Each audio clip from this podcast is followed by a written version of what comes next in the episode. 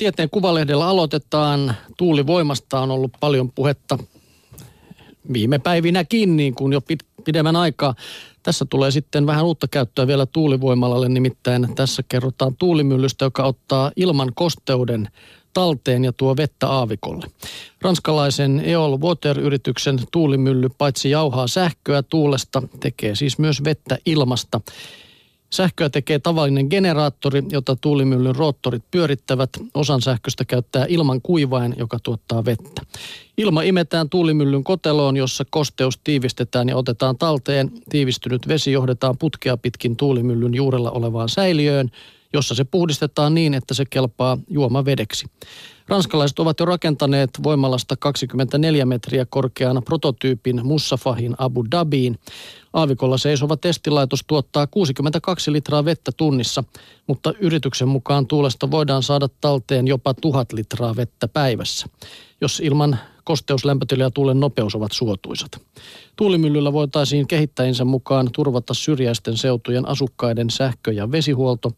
Vettä tuottava tuulimylly maksaa 500 tai 500 miljoonasta, vähän yli euroa sanotaan näin, mutta hinnan toivotaan laskevan sitten, kun tuotantomäärät kasvavat. Ihanan kallista, mutta mahtava idea. Hmm, vettä aavikolle kuitenkin, se on hienoa. On, on. Tiede, tiede on kummallista. No, tiedelehti sitten pohtii, että miten kyl, kuumaa ja kylmää me tunnemme. Ihmisen ihossa on sekä kylmään että lämpimään reagoivia hermosyitä. Ne vastaavat ärsykkeeseen noin 10-45 asteen välillä. Nyljä, kylmähermot alueen alapäässä ja lämpöhermot sitten yläpäässä. Näiden hermojen tehtävänä on osallistua elimistön lämmönsäätelyyn, ei varoittaa äärilämpötiloista.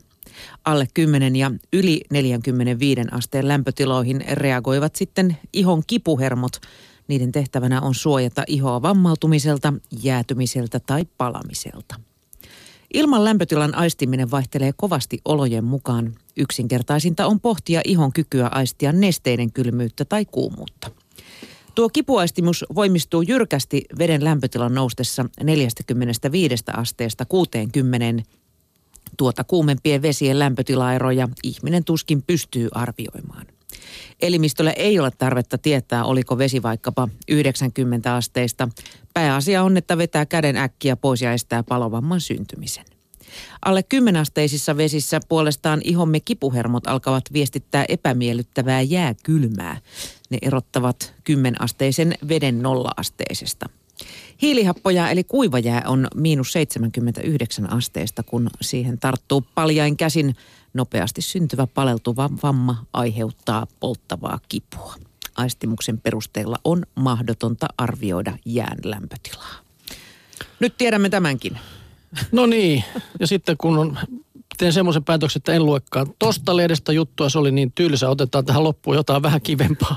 Nimittäin tieteen kuvalehti on tämäkin ja kerrotaan, että humalluttava juoma katoaa kurkkuun ripeämmin pyöreästä kuin kulmikkaasta lasista. Mm-hmm. Tällaista on tutkittu. Tietenkin löytyy tällekin tutkija brittiläisen Bristolin yliopiston tutkija Angela Atwood. On tätä testannut ja testihenkilöt tyhjensivät pyöreitä laseja lähes kaksi kertaa niin nopeasti kuin kulmikkaita. Eli jos on isot bileet, niin tarjoaa juoma kulmikkaista niin, laseista. Riittää pidempään.